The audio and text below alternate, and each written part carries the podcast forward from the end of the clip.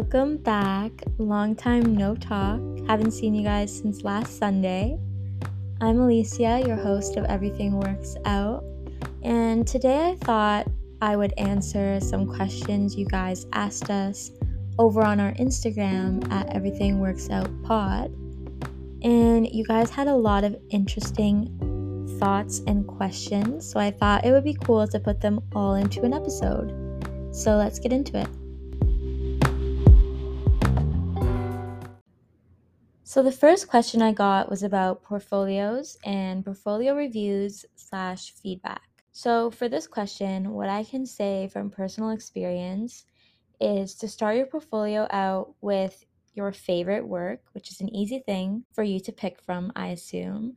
So choose some of your top three favorite projects you've worked on and add those at the top of your portfolio. You also want to think about showing a variety of different mediums or different types of projects.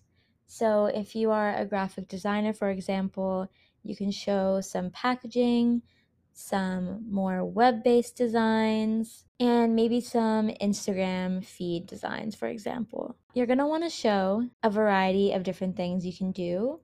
So it shows how you can stretch your creative abilities to fit different asks that you might get from a client. In terms of having your portfolio reviewed, I would definitely send it to your friends or family even if they're not necessarily in the art world, they can look at it from an unbiased perspective and they aren't as close to the work as you as a designer or artist. So it's going to be easier for them to maybe ask you to include a different type of project or to uh, rearrange the way that you've laid out your projects. But also, if you want to send your portfolio links over to us on Instagram, please go ahead. I'd love to take a look at them and provide any feedback that I can think of and help you guys make a really great portfolio that you can send off and be confident about. I'm kind of grouping in together a few questions that were similar into this next one, which is how do you find inspiration? And I think I have a pretty easy answer for this. I find a lot of inspiration on the internet, like a lot of people probably do. I love Pinterest. I love making Pinterest boards and just looking at the home feed. I find a lot of inspiration from there. And I don't necessarily pin just design based pins. Like, I'm not just looking for cool packaging or cool posters. I'm also just looking at general aesthetics. So it could be pictures on fashion to interior design to basically anything that I find visually stimulating. So don't be afraid to search out of the box or out of your realm of creative or design because inspiration can come from everywhere, even taking a walk down the street and seeing a cool ad.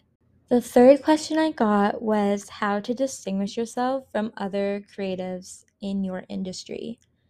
Now, I know that being a creative and just the creative industry in general is sometimes hard to get into and definitely a competitive space, which I don't necessarily love all the time because I don't find myself to be a competitive person and I would rather hype everyone up and work together with other artists. So to me, how I approach this question is being passionate. And I know I've talked about this a billion times, and I'm probably a broken record at this point, but I 150% believe that passion is what is going to distinguish you from other creatives. Even in an interview scenario, being passionate about what you're doing is going to show through and it's going to be obvious from someone who isn't passionate about their work versus someone who is.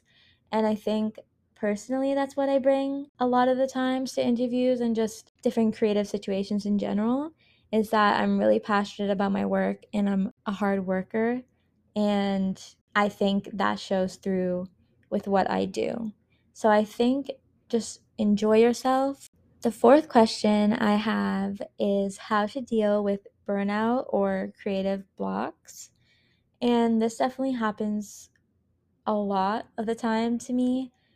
And a lot of these questions I'm answering from a personal perspective. So if your way of doing things could be very different from the way I'm answering these questions. But for me, when I want to deal with burnout or creative blocks, I think just unplugging from my computer is very helpful. So, going for a walk or hanging out with friends or seeing my family or going out for dinner, just doing something that is not just staring at your computer and thinking about what you have to do. Because a lot of the times the answer is right at the tip of your tongue or like right in the front of your brain, but you just can't reach it yet and you just need some time off to not think about it. So I would recommend doing something that you do for fun or maybe another hobby that you have that is not related to design, which if you're like me, is hard to find because uh, all my hobbies are design and my work and hobbies definitely intertwine a lot of the times. But I think just unplug from your computer, or just walk away from your art piece and do something that you enjoy and use to unwind, and then come back to the project when you're ready. The fifth question I'm answering is What are some programs I can use to start learning graphic design? Now, I love this question because I think anyone can learn graphic design. I don't know if that's an unpopular opinion, but I think in the world of the internet and just the time that we're in right now, if you want to learn how to be a graphic designer, you can do so. You can watch YouTube tutorials. You can look at Adobe tutorials. There's a bunch of different resources you can probably find just by Googling how to learn graphic design. But some programs that you can start off with are Canva, Figma, and the Adobe Cloud. So Illustrator or Photoshop. And I know that the AI cloud is definitely pretty expensive if you're just starting out and not always attainable for everyone. So I wouldn't be afraid to even start off on platforms like Canva just to learn the basics, where it's a lot cheaper and there's some free options as well. So you can just kind of get familiar with using different shapes, colors, fonts, things like that. And then if you want to get more in depth, you can move on to things like Figma or AI. But yeah, I would definitely say Canva, Figma, and the Adobe Cloud are probably the three that I would suggest and start with. Another really great question I got was What site do you use for invoicing? And I have tried what feels like a million sites for invoicing. And personally, my favorite that I use to this day is called Wave. I'll link it in the show notes, but it is free. Um, they do take a percentage or a fee off of your earnings if you use the credit card payment option, but it is very easy to use, and I think it's worth it for the amount that it does take off. And so I would recommend Wave. But another thing you could do is create invoices in Canva and have them paid directly to you, or create invoices in Microsoft Word or Google Docs. I will be setting up an invoice template for you guys, and I'm going to link it on our Instagram at Everything Works Out Pod. So hopefully you'll be able to download it and use it for yourself. But yeah, there's definitely a bunch of different ways you can invoice. The way that I will be giving you guys access to is going to be you filling out this invoice creative with your details and then saving it as a PDF and sending it to your clients.